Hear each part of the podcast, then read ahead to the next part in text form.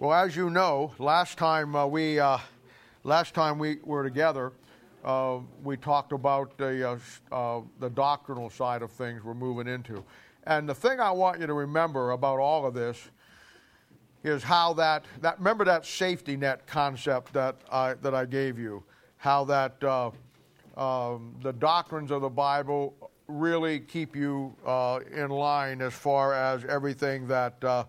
Um, you know, the Bible wants to do for you of keeping you doctrinally sound. You know, the Bible talks about having a sound mind, sound speech, sound doctrine, a sound faith.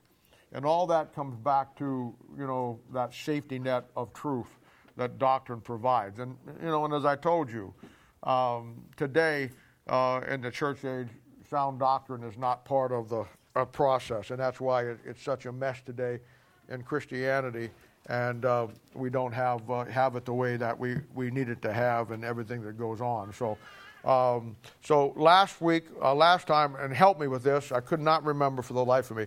We finished the seven mysteries, right? Yes. But we didn't get into anything else, did we? Okay, because I couldn't remember what I did. Well, today I want to I want to get into the second seven series, and that will be the seven baptisms.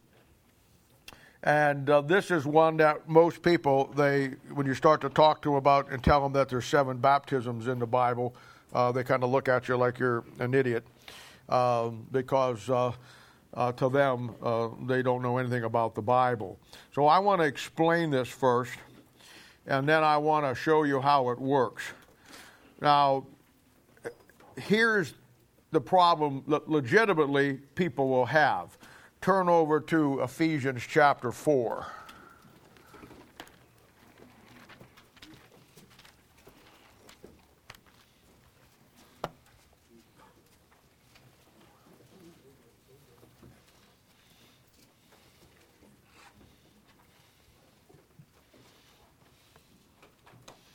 There, that's better. Ephesians chapter 4.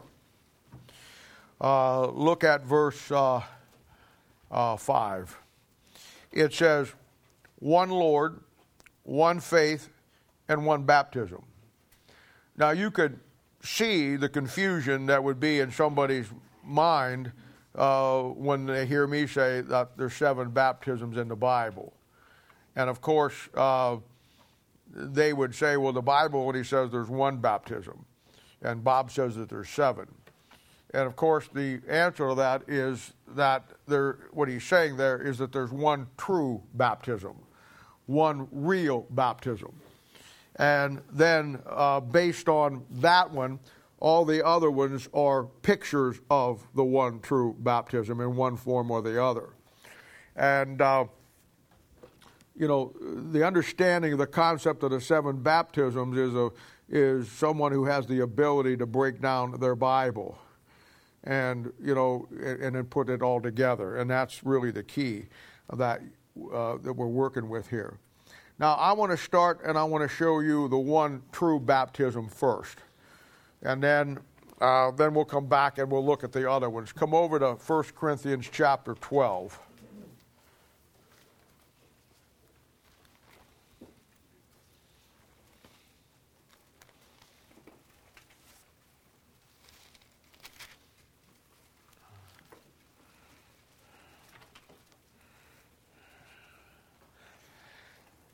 Now, let me say this first of all that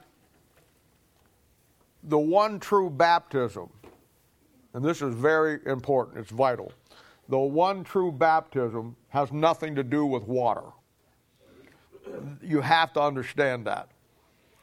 And the reason why you have so many people who get caught up in baptism regeneration, uh, baptism for salvation, uh, is because they don't understand this concept probably in Christianity there is no more um, confusion or the biggest heresy that exists for hundreds of years is the is the false teaching on baptism for salvation, and it comes down to that whether it's a Jehovah Witness, even a even a, a Campbellite, um, you know, a Mormon, uh, and even a charismatic, especially a charismatic. And at this day, we can throw in all the evangelicals and most of Baptists in it too they don't understand baptism at all from a Bible standpoint.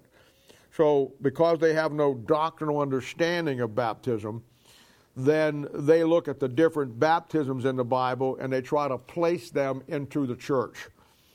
This is what happens in Acts, and we're not here yet, but we'll get there when I show you. This is what happens in Acts chapter 2, verse 38. Everybody that believes that baptism for salvation will uh, will run to Acts 2:38, where it says, "Baptize, be baptized in the name of Jesus Christ for the remission of sins, and you shall receive the gift of the Holy Ghost." And because they don't know how to rightly divide the Bible, they try to put that baptism into the church.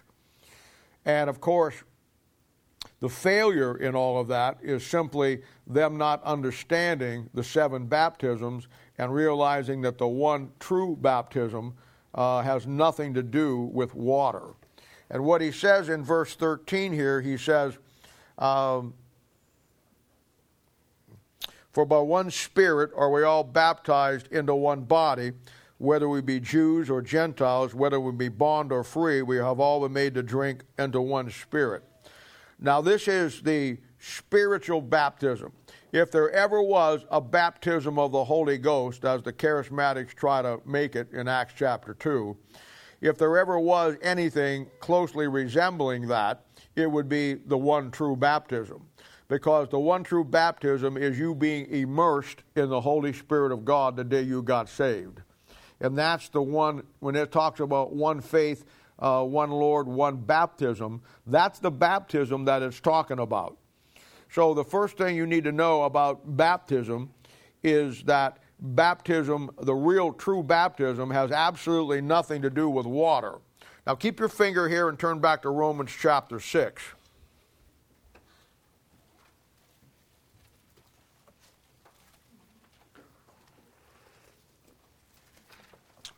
Every guy cult religion that tries to teach you and tell you that baptism um, is for salvation will always go to Romans chapter 6. And it says in 6 1, What shall we say then? Shall we continue in sin that grace may abound? God forbid, how shall we that are dead to sin live any longer therein?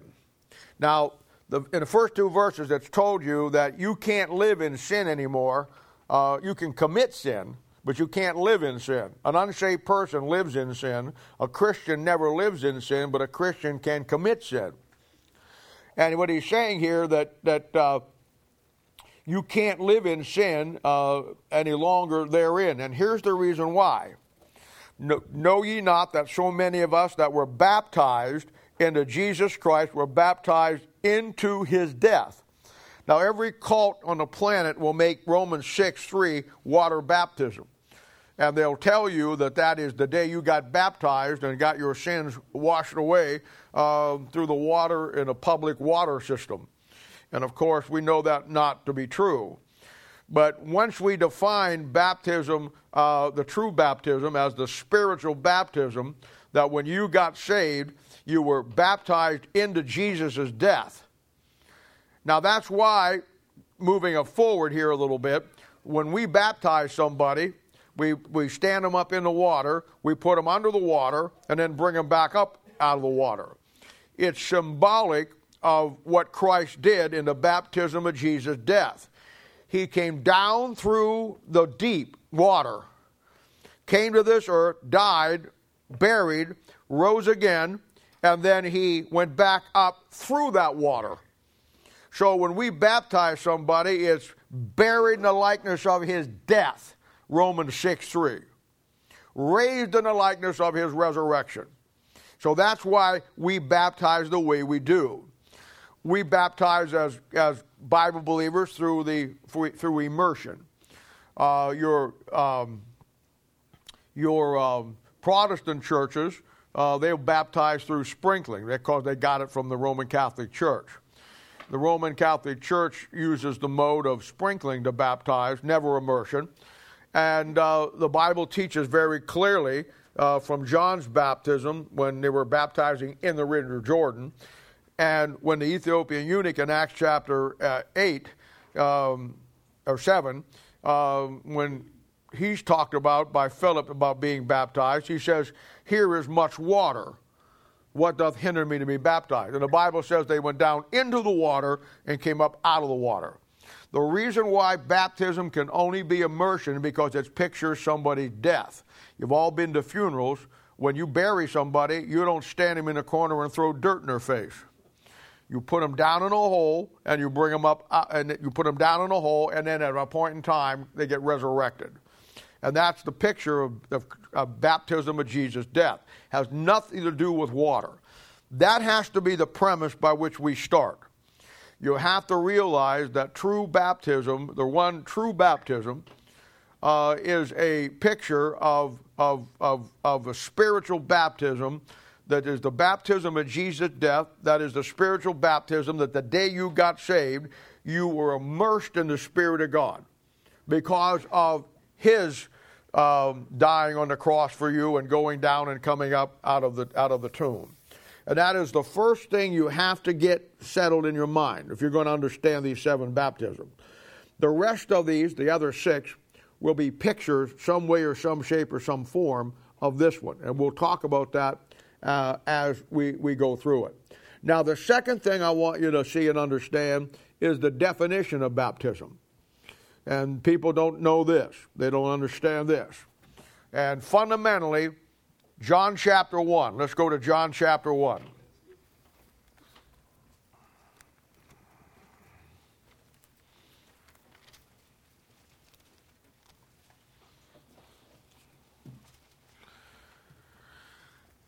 Okay. John chapter 1. Let's pick it up here in verse. Uh,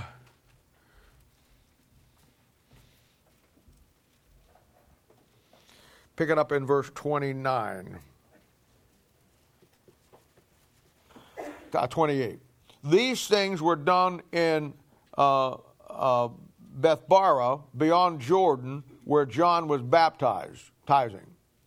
The next day, John seeth Jesus coming unto him, and saith, Behold, the Lamb of God which taketh away the sin of the world. This is whom I said, After me cometh a man which is preferred before me, for he was before me. And I knew him not, but that he should be made manifest to Israel. Therefore am I come baptizing with water. The, the definition of baptize, being baptized is this across the board. Baptism never saves you, but baptism manifests something. You've got to know that. Wherever you find baptism in the Bible, it's going to be a manifestation of something. In this case, and we'll talk about this in a moment here, uh, it's Christ manifesting himself to the nation of Israel.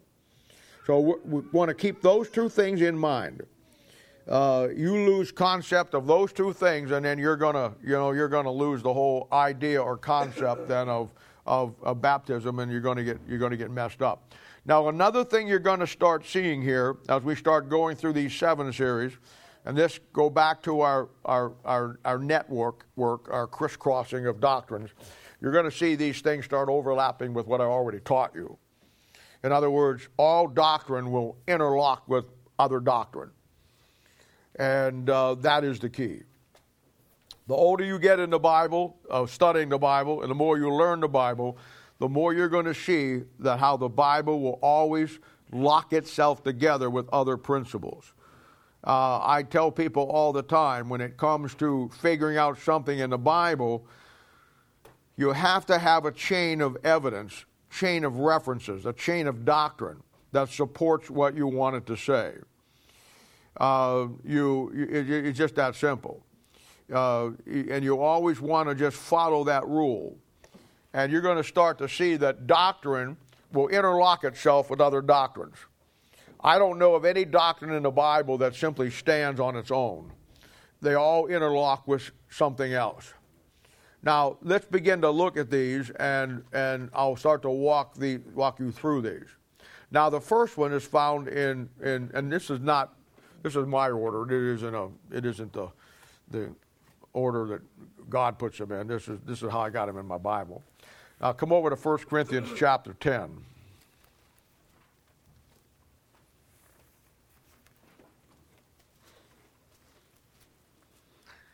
Okay, here. First Corinthians, is that in the New Testament or Old Testament here? Okay, here we go.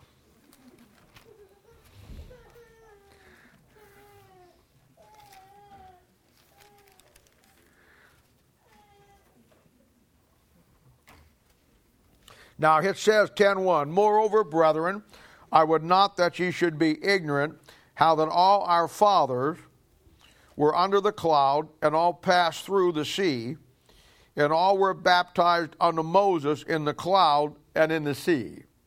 Now this is called the baptism of Moses. And this baptism takes place when they come out of Egypt. And the, the key here is the fact that this is not by immersion, though they got totally drenched, it's by what we would call aspersion.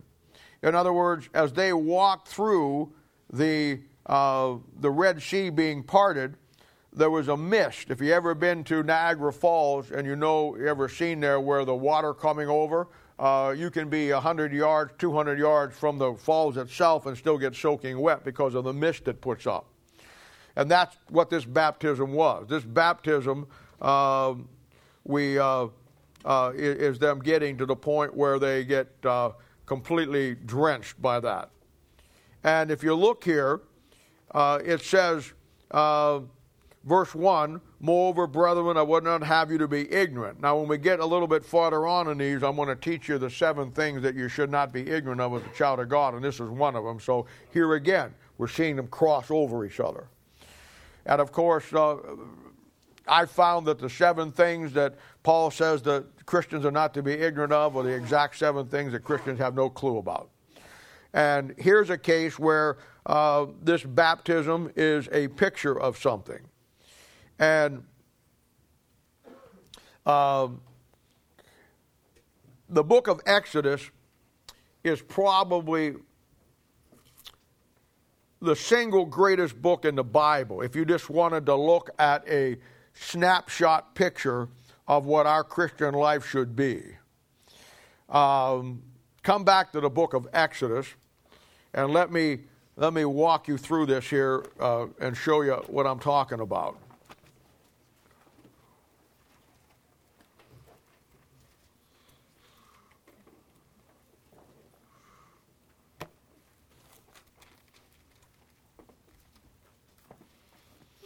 Now, in the book of Exodus, we know that Exodus is means uh, the exit, like our exit signs, and it's a book that shows you how Israel leaves Egypt under the blood of a lamb uh, by Exodus chapter 12.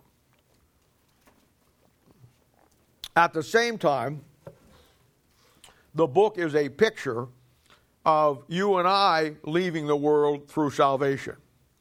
And the book of Exodus is one of the most incredible books that you're going to find in the Bible that kind of gives you a capsule view of, of what the Christian life for you and for me should be. Now, in chapter 1, 2, and 3, you have a picture of the nation of Israel as an unsaved man and they're under the bondage of Egypt. Egypt's a type of the world, Pharaoh's a type of the devil. And he's put them under hard bondage. And inspirationally, that's a picture of you and me before we were saved under the pressure of the world system and under the, uh, under the devil and him trying to destroy you and crush you and, and, and just do everything for you that uh, he could. And then in chapter 3, 4, 5, and 6, you find where they cry out to God, and then God sends them a deliverer. and that deliverer within the story is Moses. Putting into the practical application of me and you, the deliverer is the Lord Jesus Christ. And you can go back in that chapter and see all of the all of the parallels. They cry out to God, God hears their cry, and he sends them a deliverer. God saw your need, he heard our cry, and he sent us a, a deliverer. And as soon as the deliverer shows up, Moses, then we find in chapter 7, 8, 9, 10, and 11, we find the, the adversary shows up. And this will be the, the contention with Pharaoh and Moses over the fate of the nation of Israel. This will be a picture of once you get introduced to Christ, get introduced to the truth, the battle now that will begin in your life. It, it, it's an incredible book because it shows us that before you get introduced to the truth of God's Word, there's really no battle in your life. You're just an unsaved person who just goes on doing what an unsaved person does. But there's no real conflict between good and evil. You're just evil.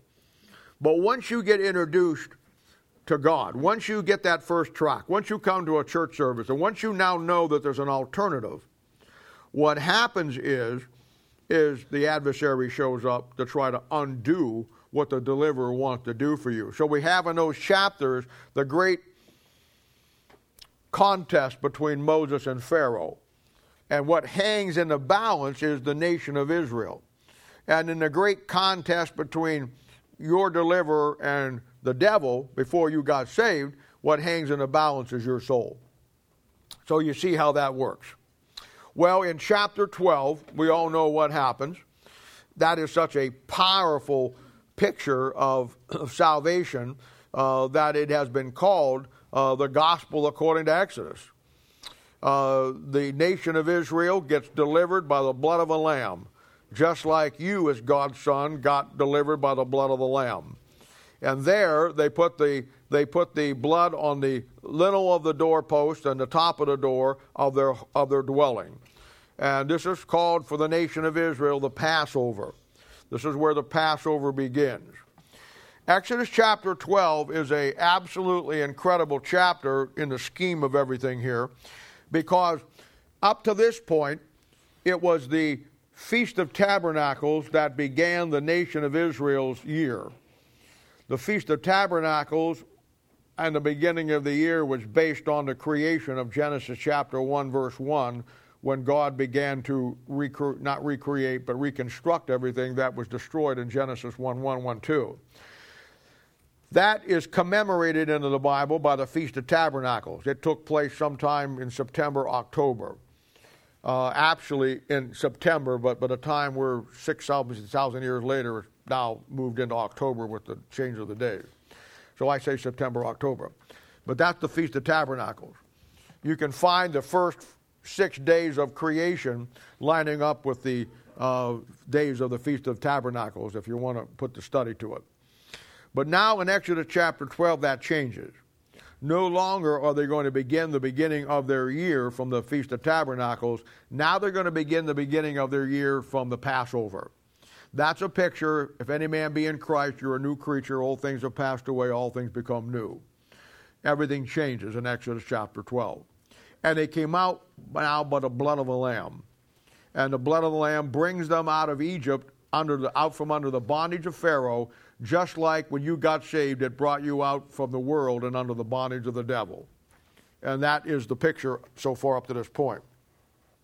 In chapter 13, you'll find the great chapter that deals with Israel's sanctification.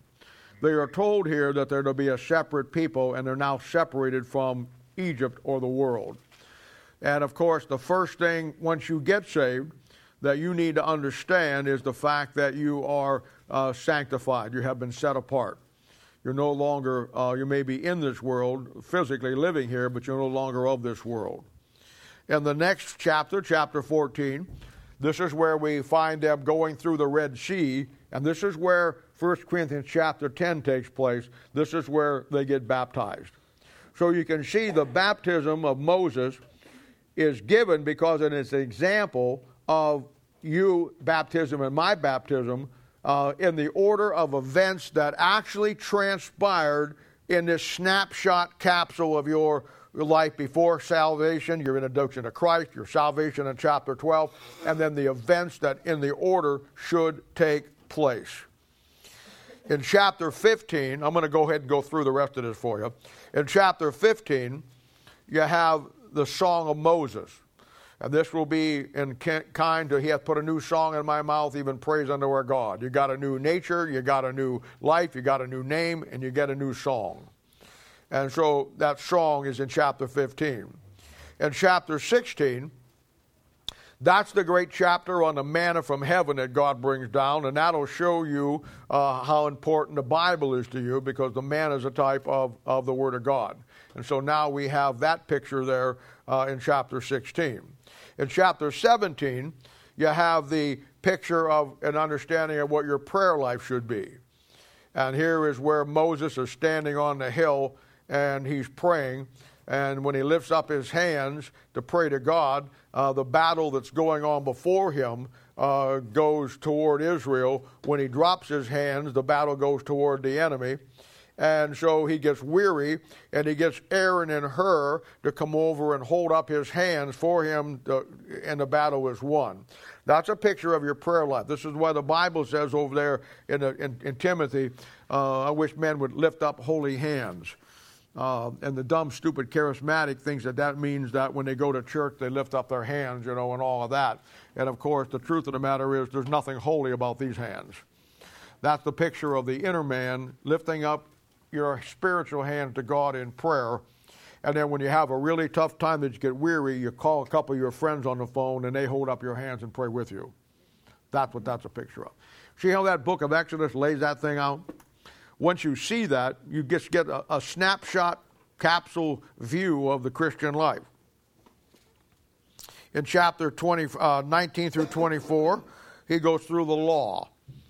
And uh, the law even though we are not under the law, the law is the basis by which the New Testament is built on. And, uh, you know, Jesus Christ came, when He came, He fulfilled the law. But the law is something that you and I need to understand uh, as it applied to Israel and as it will inspirationally apply to you in many cases. The next set of chapters will be chapter 25 through chapter 27 and that will be all focused on the tabernacle. The tabernacle now will, if you're following along here, we're looking at somebody's spiritual growth. They were unsaved, God sent them a deliverer. The adversary showed up to keep the deliverer from changing their life, but they got saved in chapter 12. And then they understand they're sanctified, that's discipleship one. They got baptized, that's discipleship one. They got a new song. They understood what they're getting now. That's discipleship one. Uh, they got the book. That's discipleship one. Thursday night Bible study and all that we do. Uh, they learned how to pray. That's the prayer groups and discipleship one and discipleship two. Uh, they're now learned the law, how it applies to them or don't apply to them based on now we're in the tabernacle.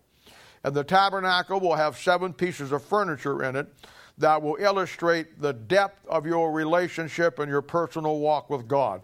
Each one of those pieces are the furnishings that is talked about in 2 Timothy chapter 3, uh, where he says that the man of God is, is, is perfect, truly furnished unto all good works. So now we're seeing the maturity process begin to unfold in somebody's life. In chapter 28 through chapter 31, this will be the great chapter that deals with the priesthood. And every aspect of the priesthood here is laid out. The parallel be that, that if you're saved here today, you're a priest.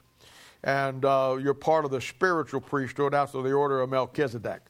So you will learn everything in there about what a priest should be. All those things will apply to you. And in chapter 33 through chapter 40, uh, we now get into it and we look at the work and the ministry. So you're going to see where the book of Exodus is an incredible book that brings you through uh, almost like a snapshot picture of where uh, you know your life with Christ is and what it should be, uh, section by section.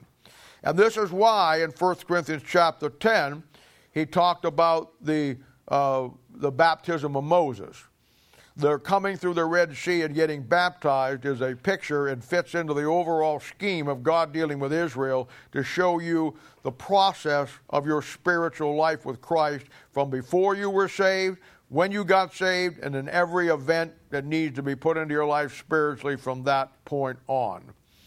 You'll look over here in 1 Corinthians chapter 10 at verse 11. And it goes down here and talks about all the things that Christ did for them and that they did with Christ. And it says this Now all these things happen unto them for ensamples, uh, and they are written for our admonition upon whom the ends of the world come. And of course, he's telling us, look at verse 6. Uh, now, these things were our examples. So, everything in the Old Testament concerning this baptism here are for our ensample and our example. Now, let me tell you the difference between an example and an ensample. An example is something that you do, an ensample is something that you are. And so you, you, we learn from what Israel went through in the book of Exodus uh, how that we are to get a picture. I mean, if you ever got first, when you got saved, if somebody would have sat down with you and just walked you through the book of Exodus in the way I just did it, your whole salvation experience and relationship with Christ would have got a lot clearer. But that doesn't happen today because guys don't believe the Bible, they don't teach the Bible, therefore, their people never get the Word of God the way that they should. But it shows you, it gives you a clarity to exactly where you're at and what you should be doing uh, in your Christian life. Every one of you here is somewhere within the book of Exodus. And that's just the way it works. And, uh, and everybody here is on a different level, um, and, uh, and you're moving right along, and that, but that's what I want you to see.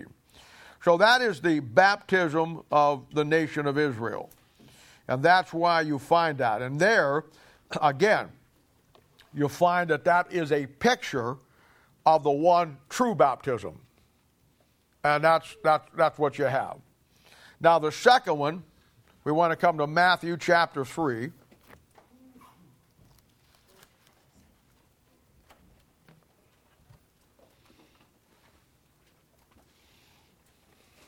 Yes. Is the one true baptism part of the seven? Mm-hmm.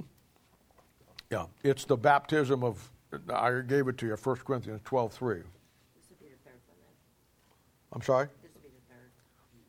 Is that? Oh, I guess I did. Yeah. What I here's what I did, and this is what, and I'm sorry, I'm confusing you. what I way I have them listed here, I have them one baptism of Israel, baptism of John, baptism of Jesus' death, baptism of of uh, repentance, bap- Gentile baptism, baptism into the body of Christ. That's 1 Corinthians 12, and then the baptism of fire. What I did is I pulled number six out and put it first. So uh, I'm sorry. This was number three, baptism of John. I'm sorry. Yeah. You said the baptism by aspersion for Israel. What's is there a spiritual significance or application? No, it's just the fact that there's no way they could have got immersion. Uh, aspersion is immersion. It's just by another another mode. Uh, no, it's just it, it, both gets you totally wet. Uh, it's just one you go under and the other one you don't. I would say. I would say, and this is a great point, and I'm just thinking this off the top of my head since you asked that question.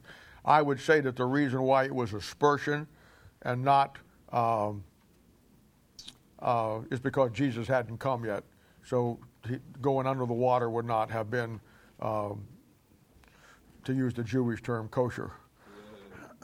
Uh, so that's probably why. You know, and I, I can't. I never thought of that till you just asked that question, and that's probably and that's a great question. That's probably the reason. This is why you guys are so invaluable. I mean, uh, you know, most churches are like the Titanic. Uh, they're sinking, and uh, everybody's ice sinking, the ship's sinking, everybody's rearranging deck chairs, you know, to try to make things work, and the ship is sinking. Here, uh, the ship is not sinking, and we are dodging the icebergs at full speed ahead. And it's things like that that really make it work. So, uh, uh, yeah, and you just call me Jack, Jack Dawson. You can call me Jack if you want. Okay. Uh, oh, yeah, sir. Real loud now. I don't have my, my roving mic is not here this morning. Thank God. They went across on dry land. How is it that there's this mist if there's dry land? I, okay, I can't hear you. Say what now? They went across on dry land when they went through. How can there be a mist when it caused the dry land not to be dry that they were walking on? How can it be a what? It says they walked across on dry land. Right. How can the land be dry if there was a mist? Well, the same way, the same way that the the same way that the water held back and the land stayed dry, God didn't need to baptize the land, He needed to baptize them.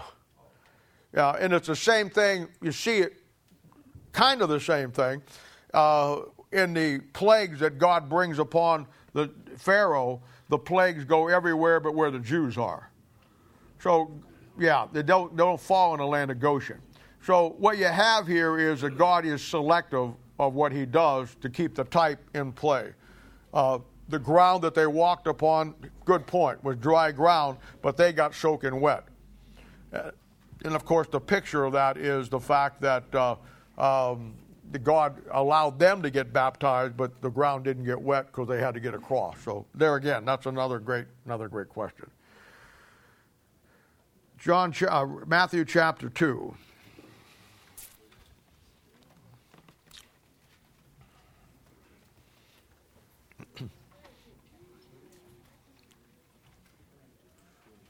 I'm sorry.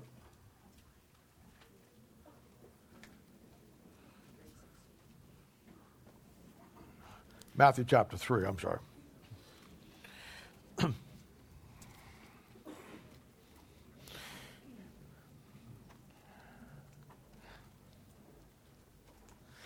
uh, verse 1.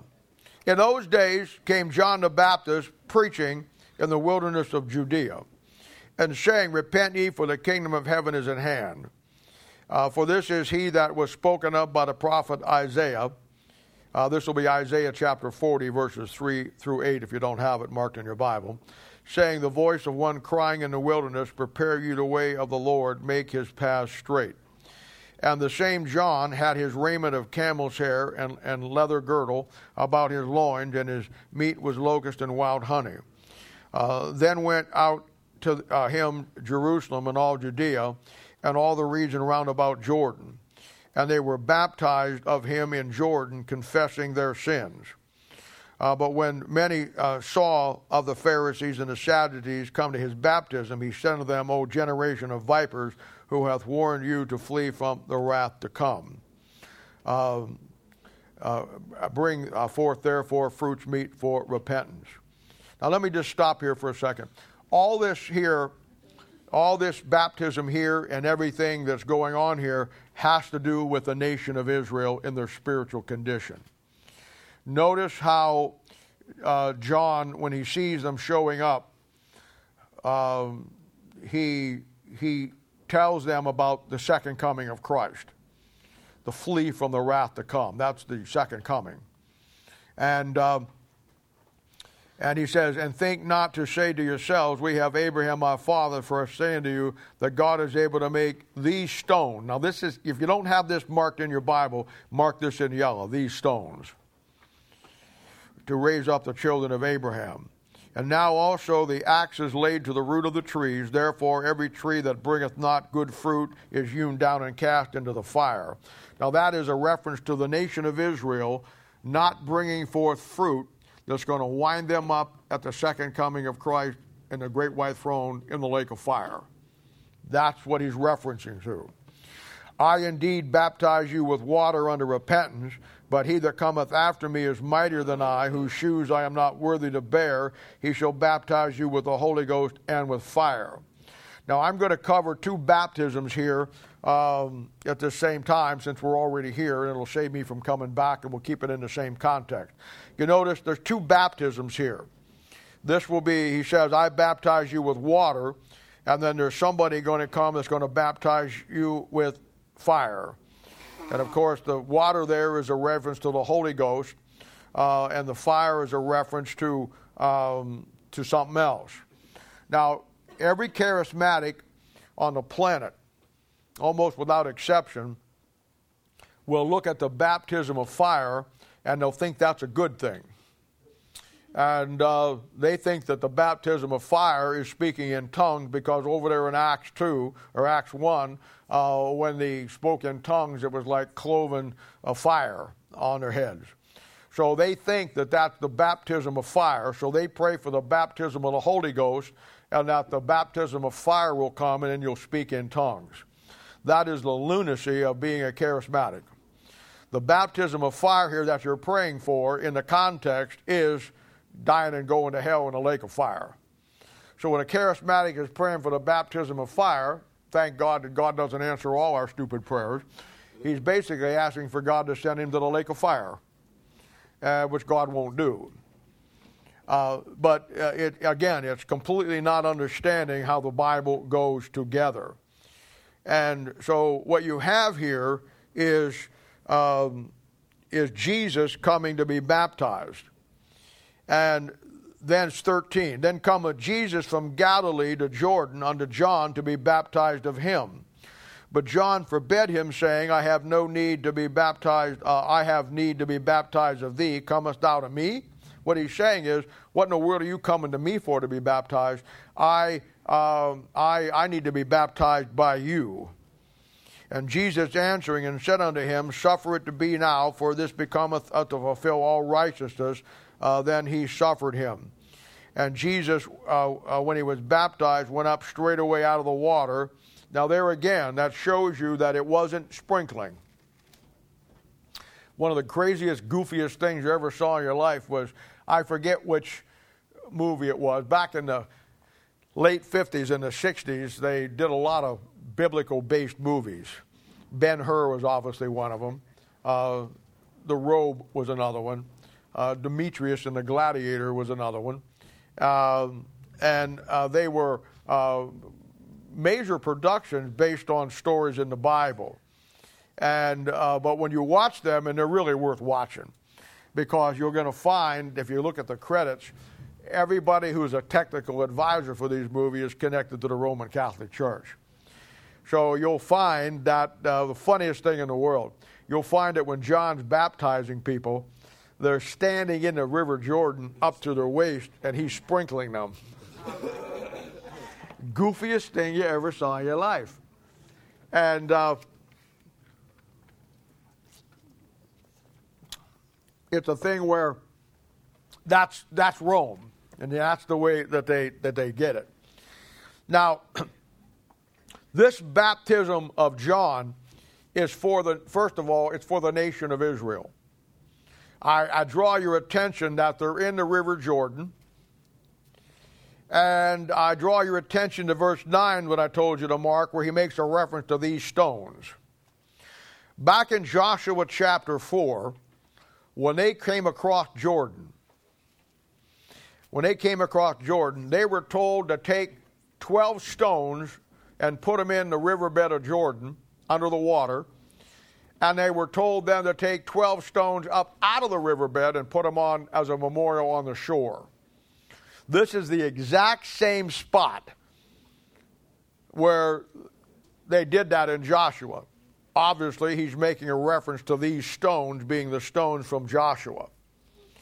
And what they did was that they took those stones and they put them under the water, then they took stones up out of the water and made a memorial.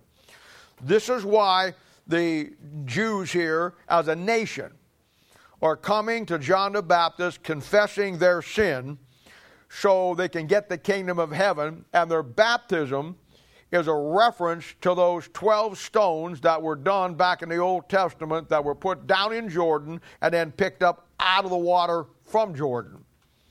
This is not an individual salvation for salvation. This is a national salvation for the nation of Israel to get the kingdom of heaven based on based on the act that took place back in Joshua. Now, you know, um, people ask the question why Jesus shows up to be baptized. Obviously, he has no sin to confess. But you got to remember two things. First of all, why baptism uh, is all. John chapter 1, verse 31 told us that uh, baptism manifests something. So when Christ got baptized under John here, and you'll find it in John 31 again, he's manifesting himself to the nation of Israel as their Messiah. The Bible says that he is numbered with the transgressors back in the Old Testament. Now, we know that to be the cross. Here's the beauty of your Bible. We know that to be the cross where he's numbered with the three, the transgressor. But at this time, he may have not have went to the cross if they'd have done what's right, but that promise, that prophecy has to be fulfilled. So it can't be fulfilled with the three on the cross because that may or may not happen yet, and it certainly hasn't happened yet. But it has to be fulfilled, so it's fulfilled here where he shows up at the River Jordan being numbered with the transgressors. That's how the Bible covers itself. All of the principles that we know that fit into the crucifixion of Christ, if Christ wouldn't have been crucified, if the Jews would have accepted the kingdom, you'd have had to do something with those principles because they have to be fulfilled. So they all would have been filled historically with Israel, as this one did. But when they rejected, then they move on to the spiritual application and become part of the cross. That's the beauty of the Bible. If you ever get to the place in your life where you can get that, grasp that, and see that, you're on your way. And um, you will not be hitting any icebergs. It, you'll, be, you'll be moving right along. So that, that is, you know, that is a that is a key to understanding how the whole thing works out uh, with John's baptism. And he was coming there to fulfill the Old Testament prophecy uh, that they might have a chance to get the kingdom of heaven if they would have received him. And he was prophesied the Old Testament, be numbered with the transgressors. Therefore, uh, he's showing up where the transgressors are, being baptized by John, but by doing that, he's manifesting himself to the nation of Israel on the exact spot that those 12 stones were put down and then taken up, and of course, 12 for the nation of Israel. And so that's, that's what you have. And uh, it's Isaiah chapter 53, verse 12, that says he was numbered with the transgressors, if you want to put that in your Bible, which you should. Any question about that one? That's probably one of the most complicated ones, but I try, I'd explain it to you in its simplest form so it's easy to grasp. It, it's just that most things in the Bible that seem to be complicated are not really complicated if you just break them down in an easy format. And uh, that's about as easy format as there ever was. So, you know, that's just where you're at with that one. So, that is number, correct me, is that number four? No? That's number three? Huh? Oh, yeah, yeah, yeah, yeah, you're right. And we have the baptism of fire. You just want to remember, look, let's look at that. And again, thank you for bringing that back because I would have moved right on here. He says in verse 11, I indeed baptize you water unto repentance. That's John's baptism. But watch it very carefully. Remember now, the context here is the kingdom of heaven. But he that cometh after me, that's Jesus, is mightier than I, whose shoes I am not worthy to bear. He shall baptize you with the Holy Ghost. That is the first coming of Christ, giving them the kingdom of heaven.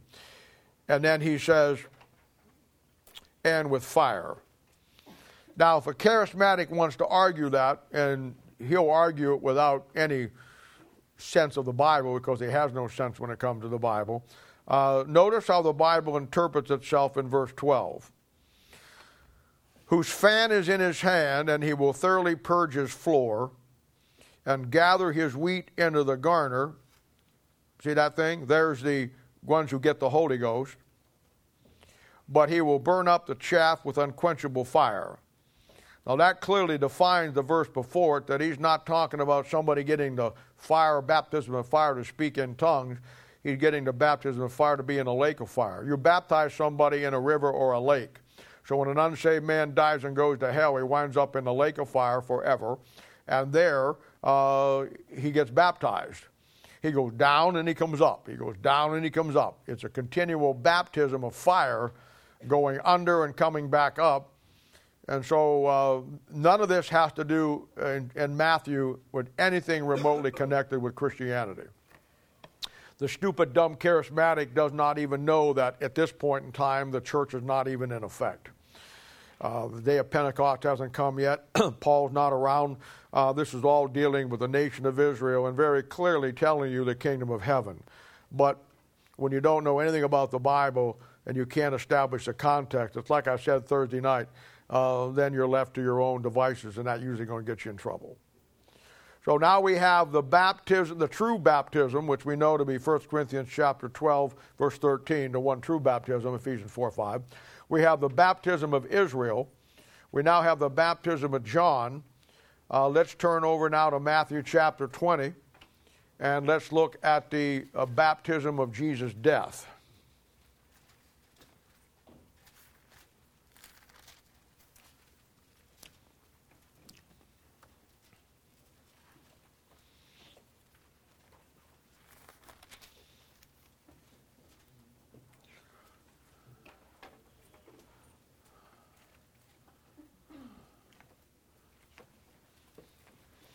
Now, this will be the baptism of Romans chapter 6, verse 3. So you'll want to connect these two together.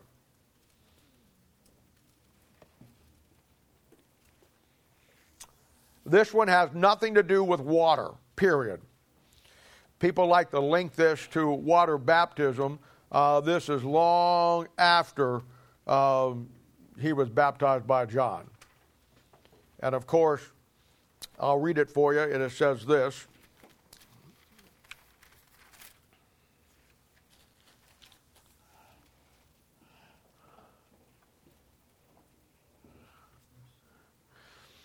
Start at 20 with the paragraph mark. Then came to him the mother of Zebedee's children with her sons, worshiping him and desiring a certain thing of him. And he said unto her, What wilt thou? She saith, uh, unto him, Grant that these my two sons may sit, uh, the one on thy right hand and the other on the left, in thy kingdom. But Jesus answered and said, You know not what ye ask. Are ye able to drink of the cup that I shall drink of, and be baptized with the baptism that I am baptized with? And they say unto him, We are able. And he saith unto them, Ye shall drink indeed of my cup and be baptized with the baptism but I am baptized with, but to sit on my right hand and on the left hand is not mine to give, but it shall be given to them to whom the Father prepared for my Father. And of course, the people that are sitting on the right hand, if you go into Ezekiel chapter 40 through chapter 48, is David and Christ. Uh, so, you know, you want to, that's what he's making a reference to there very quickly. But this is this baptism here has again has nothing to do with water. It shows you that as Ephesians, uh, Romans 6 3 says, that the death of Christ is a picture of, of our baptism, or I should say, our baptism that we do, um, or all baptism will be connected with Christ dying. Christ left the throne of heaven. We know from our previous studies that there's water up there. He comes down through that water picture of buried in the likeness of his death. He comes to this earth, he dies, he rises the third day, and then in Acts chapter 1, he goes back up to the throne of God through that water. That's what baptism uh, is a picture of. Christ coming down and dying and then going back up through that water. So when he talks about two things here, he talked about, first of all, the cup. And uh, the cup here is, uh, is physical death. And he's dying. He's going to die. And then, of course, the baptism of Jesus' death is the aspect of him dying and what that represents. And uh, Hebrews chapter 2, verse 9, let's look at that for a second here.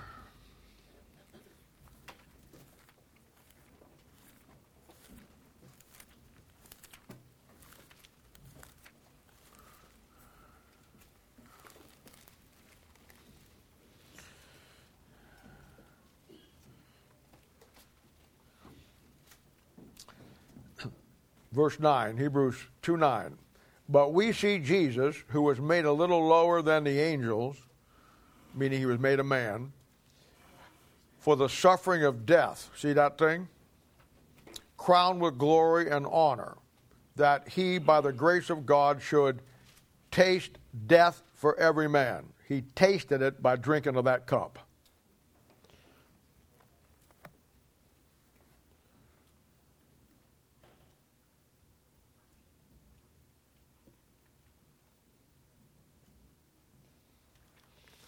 Now you're going to find there's two cups in the Bible, and you want to make a note of this. there's the cup which you find here, which is physical death, and then you're going to find the Father's cup. The Father's cup will be the wrath of God, the wrath of indignations poured out on the world or an unsaved man. And you want to remember that there are two cups. And uh, the Matthew chapter 26, verse 42, let me look at that here a second.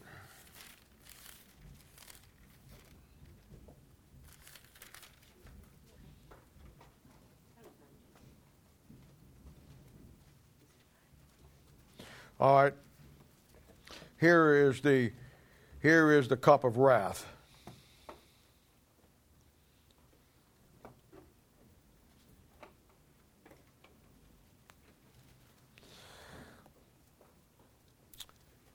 And he went away again the second time and prayed, saying, Father, O my Father, if this cup may not pass from me, except I drink it, will it be done? And he came and found them asleep again, for their eyes were heavy. And so the cup you're defining here that he's asking if it's possible not to drink is the cup of God pouring out his wrath on him on the cross. So there's two cups in the Bible. You want to be um, always denote the context. One will be the physical death of Christ, the other will be the wrath of God's cup being poured out on him, which is the cup of indignation found in Revelation that God pours out on Israel during the tribulation period.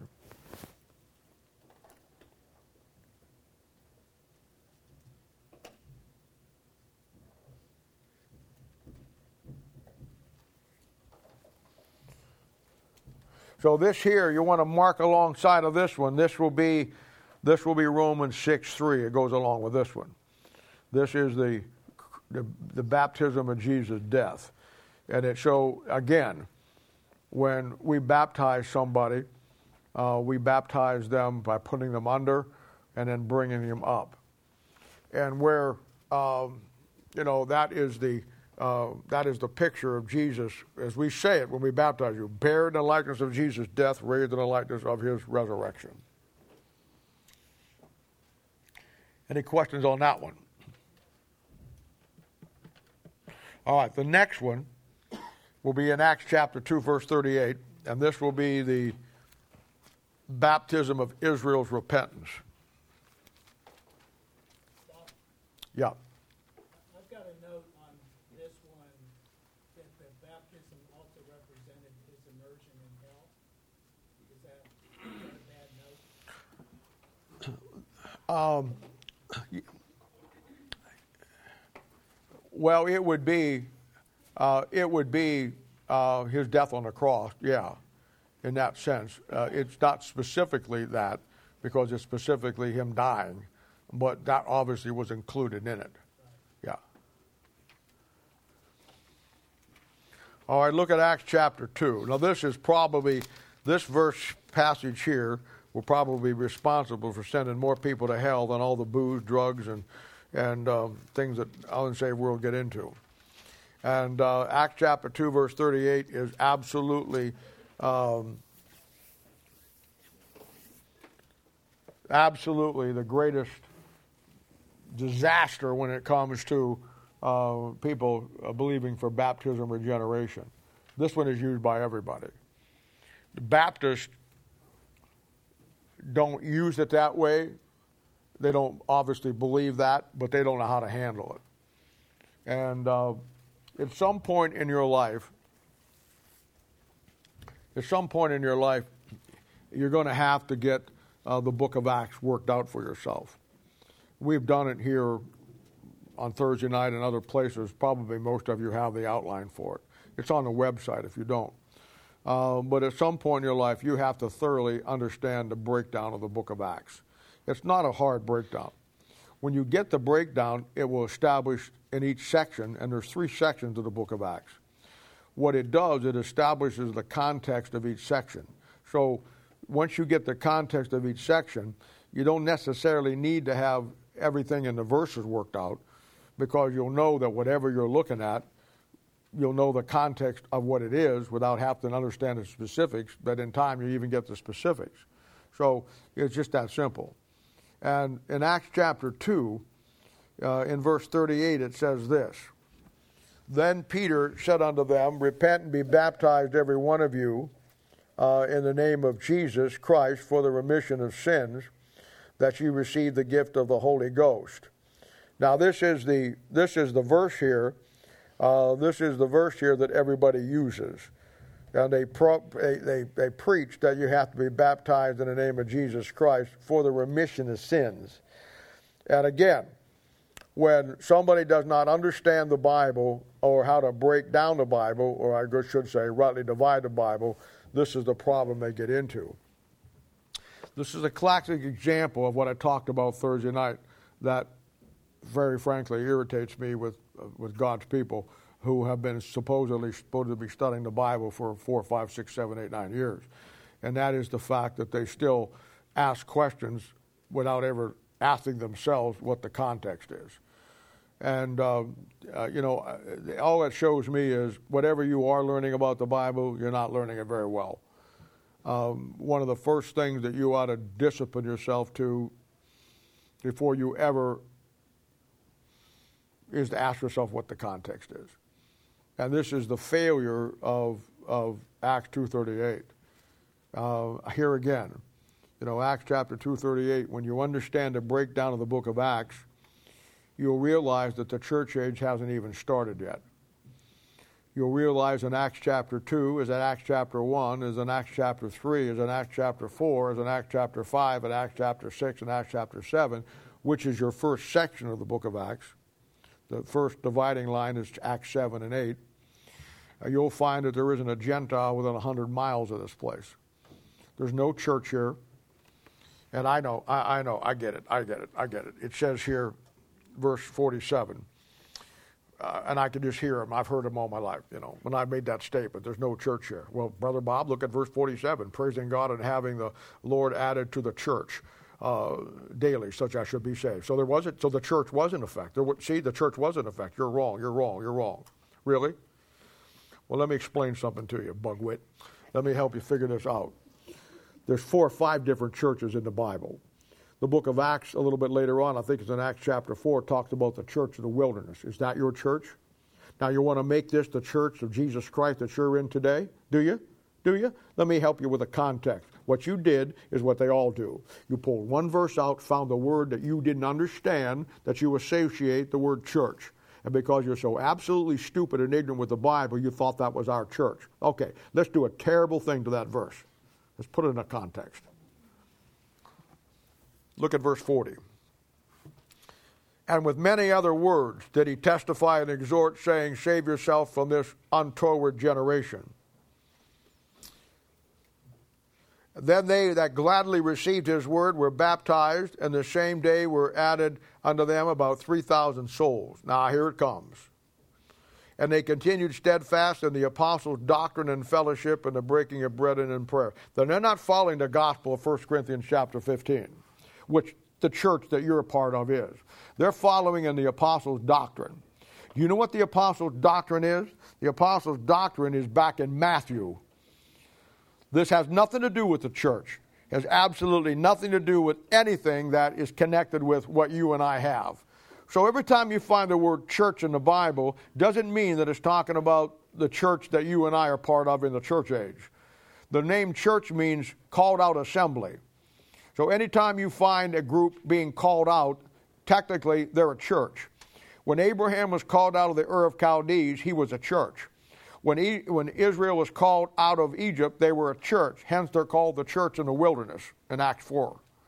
So, find, you find the word church because you're so lame with the Bible that you don't understand that there's different churches down through history of the Bible, and it simply means that they're called out. When you and I, in the church age, when we were called out to the kingdom of God, we're a church but we're not the church of Acts chapter 2, verse 47. We don't follow the apostles' doctrine. You see how important it is to get a context? Now, the baptism here of Israel's repentance has nothing to do with salvation as an individual. This is a national repentance of the nation of Israel because of the fact that they have crucified the Messiah.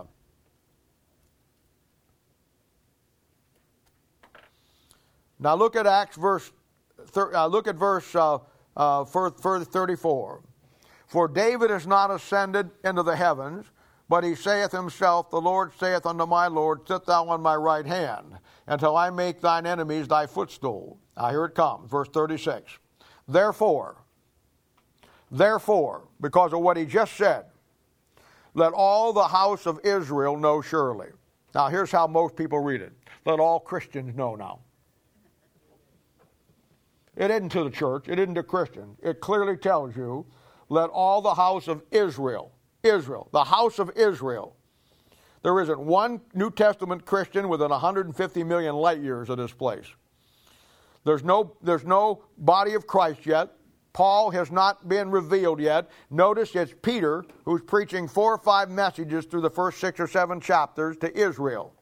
Nothing to you and me, other than understanding what God is doing with the Jew. Therefore, let all the house of Israel know assuredly that God hath made the same Jesus whom you have crucified, both Lord and Christ. That's what he tells them. He's saying, You killed the Messiah, nation of Israel.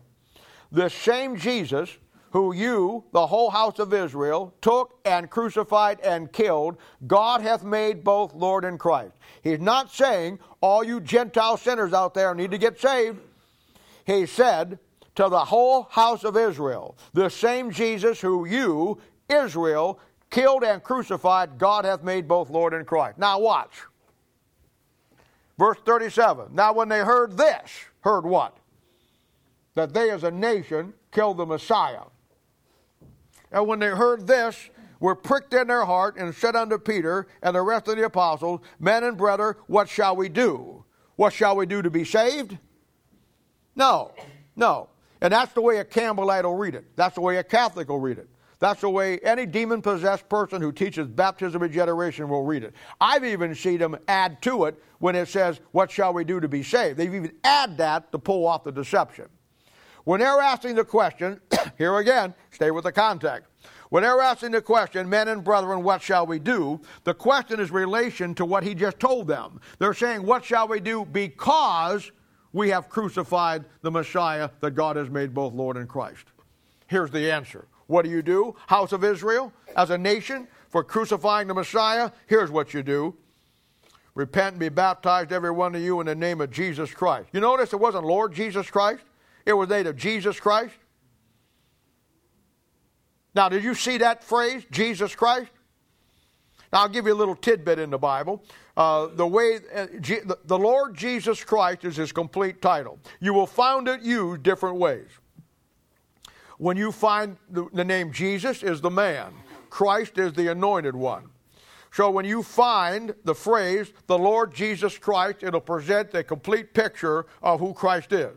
When you find the term Christ Jesus, it'll the context will always be Christ up in glory, Christ coming down to be a man, Jesus. When you find it reversed like you did here, he just told him that this same Jesus that you crucified, God made Lord and Christ. So the, the title here is, is uh, Jesus Christ. That'll be baptized in the name of Jesus Christ. Jesus, the man who now has ascended and been on the right hand of God the Father, the Christ. That's how it works in the Bible. And, and, and notice verse 39, and boy, does a charismatic butcher this. For the promise is unto you and your children, and all that are after and afar off many as the Lord God has called. And of course, um, the charismatic will jump in there and say that's a promise to you, your family, and your kids. And he won't even stop to even think about the reference to that found in Daniel chapter 9, verse 7, that clearly tells you that it has nothing to do with you. It has to do with the nation of Israel. And the ones that are far off are the ones that from 606 BC up to the first coming of Christ have been scattered all through the world, afar off.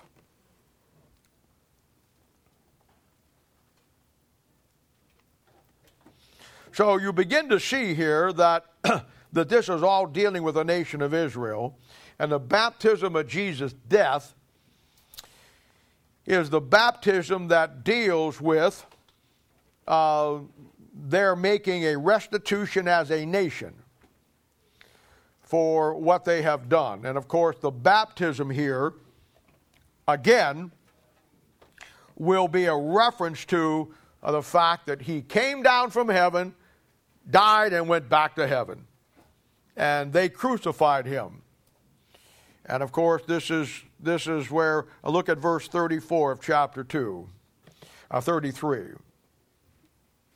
Uh, verse 32.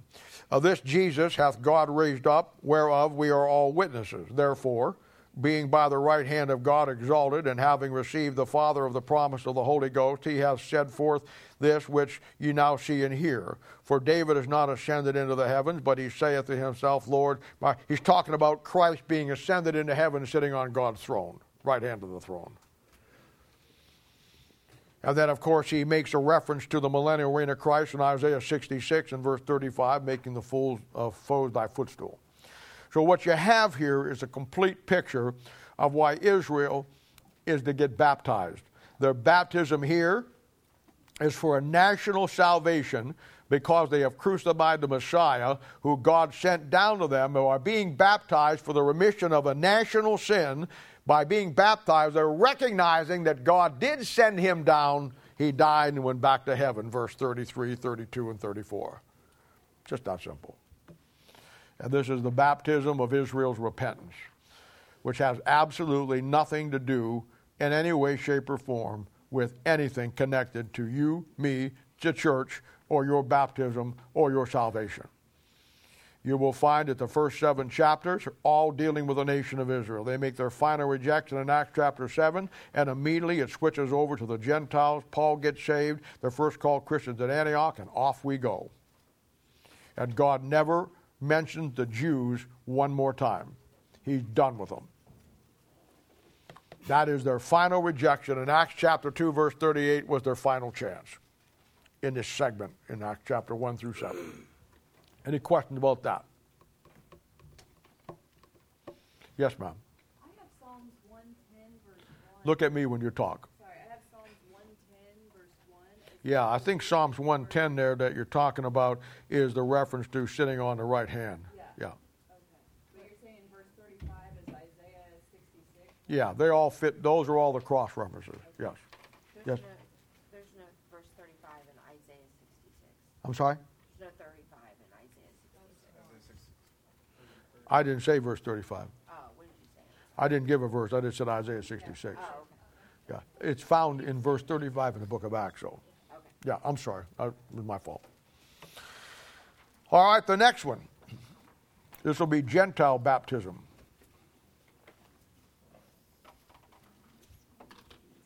And this will be Acts chapter 10, verse 43.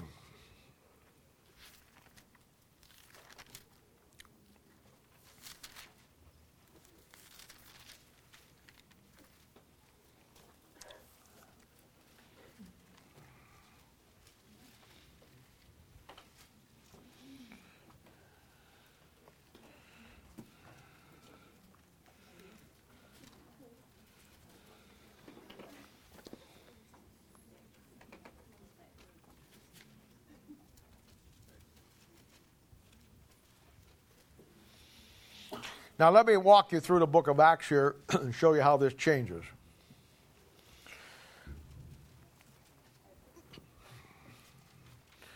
By the time we get to Acts chapter 11, now we have, we have beginning to move into the church age that we are part of. You'll notice in Acts chapter 11, um, in verse 26, that they're first called Christians at Antioch. So after Acts chapter 7, you have some things begin to change. You notice in Acts chapter 7, uh, there at the end, Stephen is, is murdered. Uh, and this marks the end of the nation of Israel as far as God is concerned till the tribulation period. He now is turning his attention fully to the Gentiles, and the church age is going to come in now through a transition period. We see that transition begin in Acts chapter 8 when a revival breaks out in Samaria. Samaria, as we've studied before, is made up of half Jews and half Gentiles. They're a uh, result of what Sennacherib did in Samaria um, back in 606 with the captivity, where he brought the Jews down into Samaria, had them intermingle with the Samaritans, and then produced a half breed, a half Jew, half Gentile tribe that the Jews wanted nothing to do with. Uh, that put them completely outside what God was doing because they're no longer the pure nation of Israel. Well, once that final rejection takes place, God chose an example that would catch your attention if you're paying attention at all. Because up to this point, you were told in Matthew chapter 10 that when he sent out the 12, specifically, they would not go to the Gentiles nor the Samaritans. And now, lo and behold, in Acts chapter 8, the gospel is being preached in Samaria and a great revival is breaking out. Something has changed.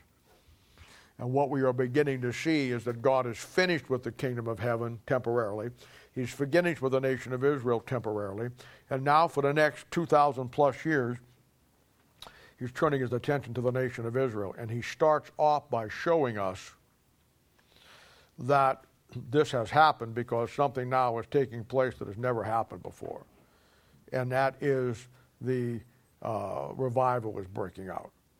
The other thing I want you to see about this is that Peter is not the head evangelist. God wanted to make that clear.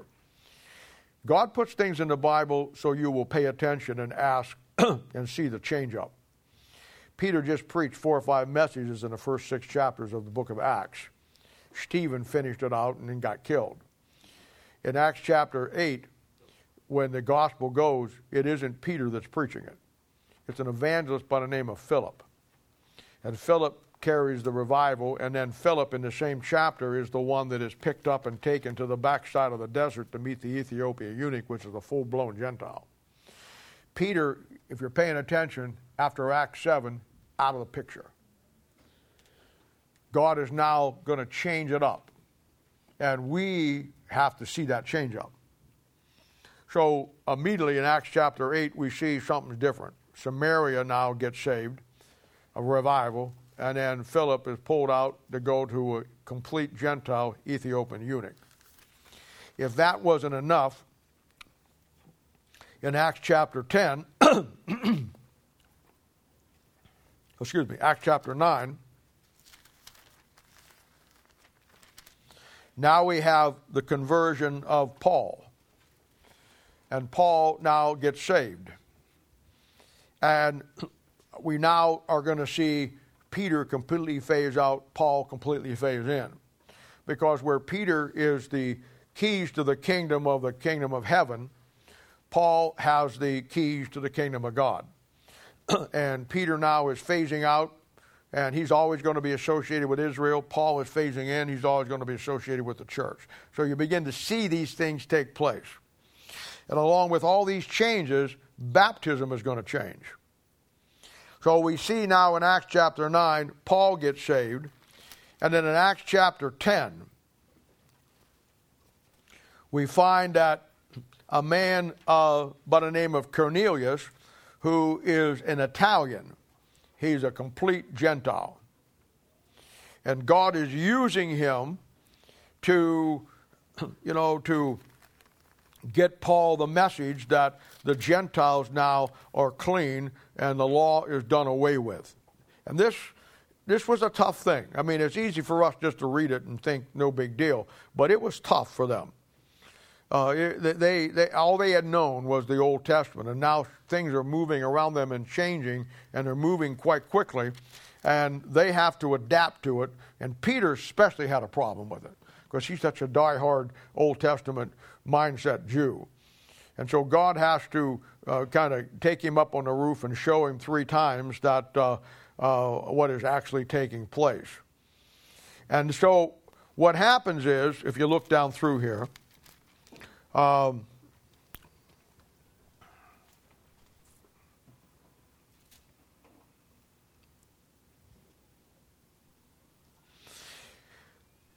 he goes up on the housetop about the sixth hour, and he goes into a trance and sees a vision. And the vision that he sees is God uh, brings down a bunch of Arthur Bryant's food and lays it out on a blanket and says, Have at it. And Peter says, I can't eat pork. I can't do that. I'm a Jew. He says, That's unclean. God tells him, Look, Arthur Bryant is a good guy. You need to eat his food. and he says, I, I, I can't eat. And then God says, Look, Peter, what I have cleansed, you don't call unclean anymore. And of course, he's talking about the Gentiles, but he's using the unclean animals out of Leviticus to show him that there's nothing unclean anymore because the law is done away with. Now, it tells you here, if you look at this, uh, verse 16, this was done thrice. That means three times. In other words, God showed him this three times. And Peter's still quite confused. Now, while Peter doubted in himself what the vision which he had seen should mean, behold, the men which uh, were sent from Cornelius and made inquiry for Simon's house stood before the gate. Uh, and he called and asked whether Simon, which was surnamed Peter, were lodged there. Peter thought on the vision. The Spirit said unto him, Behold, three men seek thee. Now, these three men are Gentiles. What you have here, the reason why God showed him the vision three times to show him the Gentiles are now clean, is because there were three Gentiles who are now clean going to knock on the door. That's what you got. Peter's struggling with it. So God is using um, big letters to help him get it. He's, he's drawing it out. He's putting it in the big picture. He's using block letters so you can get it. And, um, and Peter still struggles with it. but anyway, these guys come in and Peter starts to preach to them. And notice Peter in verse 44, um, verse 34 Peter opened his mouth and said, Of a truth I perceive that God is no respecter of persons. He starts to preach a message that is found in uh, Acts 2.38 in the first seven chapters. Now, he's going to go right down the road because he doesn't know any different. And so he's preaching. Look at verse 44. When Pe- while Peter yet spake these words, the Holy Ghost fell on all of them that heard the word. So God interrupts his message. He dumps the Holy Ghost on these guys, these Gentiles. They start to speak with tongue, and then Peter gets it because tongues are for a sign. And so Peter now knows that for these guys to speak in tongues, it has to be of God, so the Gentiles must be okay, or they wouldn't speak in tongues. And he says, verse 46, and they heard them speak with tongues and magnify God. Then Peter answered, Can any man forbid water that these should not be baptized, which have received the Holy Ghost as well as we, the Jews? And he commanded them to be baptized in the name of the Lord. Then prayed they uh, with him there uh, to tarry certain days. So now this is the first act of Gentile baptism in the Bible other than the one in Acts 8 with the Ethiopian eunuch. The one in Ethiopian eunuch showed you the mode by which baptism is immersion. Here it shows you the technical, doctrinal side of baptism. Now, when we baptize people, we baptize them in the name of the Father, the Son, and the Holy Spirit. When he baptized them here, he baptized in the name of the Lord. Many people ask why that is, and because it's a doctrinal statement put in here, so you would learn a little bit more about your Bible. We don't baptize in the name of the Lord. We baptize in the name of the Father, Son, and the Holy Spirit. Here, the first Gentiles are baptized in the name of the Lord. There's a reason for that. Uh, when you go over to 2 Corinthians chapter 3, verse 17, you'll find that the Holy Spirit is called Lord. When you go to Philippians uh, chapter uh, 2, verse 11, you'll find that Jesus is called Lord. And when you go through the Old Testament and uh, places like Jude chapter 5, many places, you'll find that God the Father is called Lord. In other words, we baptize in the name of the Father, Son, and Holy Spirit. There's one word that fits all three of those it's the word Lord. And by doing that, for the person who's paying attention, he's not he's showing us that the real key is the fact that both Jesus and the Holy Spirit of God and God the Father are all Lord. So it's one of those little things that he put in there to uh, help us see and understand uh, how the whole theology of this really works. And you're going to find that Paul got saved in Acts chapter 9 he disappears for about the time period is really not known for sure, somewhere between maybe 12 and 13, 14 years. We know that three years of that time he spends in, on, in Arabia. That would be up on Mount Sinai, uh, where Moses was, where he got the law. I would say, even though the Bible doesn't say this, no inconsistency, um, Moses went up on Mount Sinai there and got the law from God. I would say, that's in Arabia. I would say that Paul went up for three years and got the New Testament commands from God uh, at the same spot Moses did. And then he, he's, he's missing for a period of time, and this will be this period of time that we're talking about.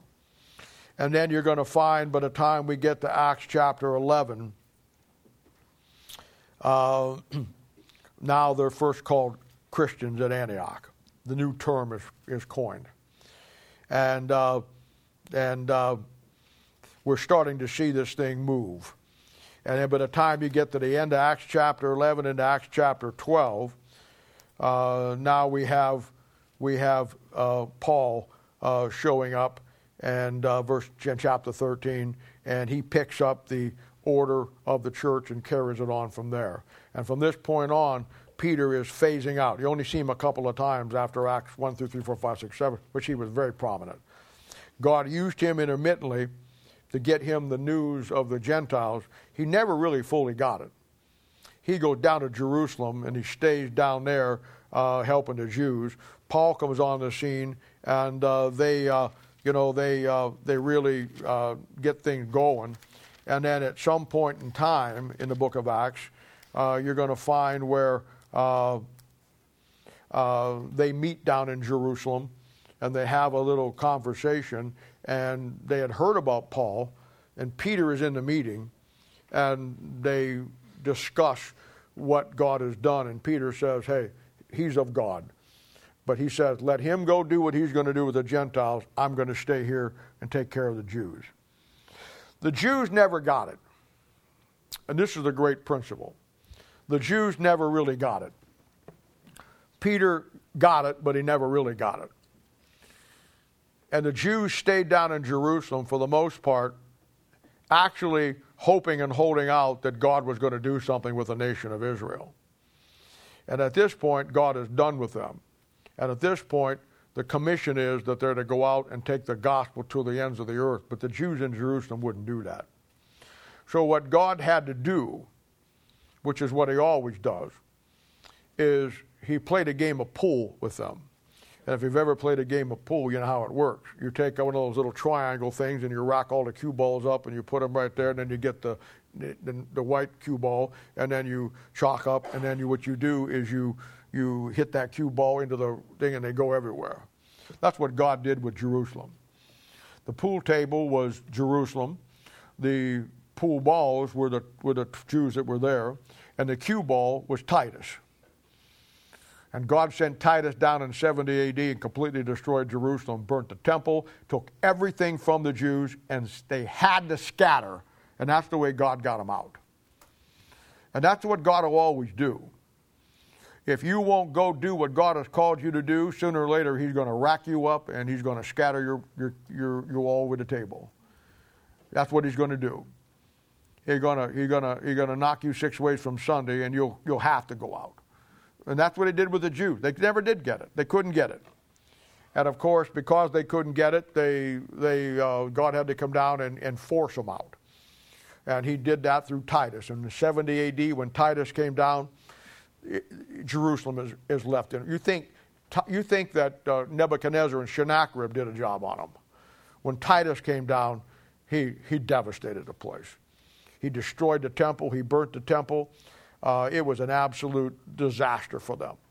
And he, God used him to get them out. And when they got out, they never came back. It wasn't until 1948 that they came back. So there you have the, you know, uh, just to recap them now, you have now the, uh, you know, the one true baptism. And that has nothing to do with water. That is the baptism of the Holy Ghost that you get immersed in the day you get saved.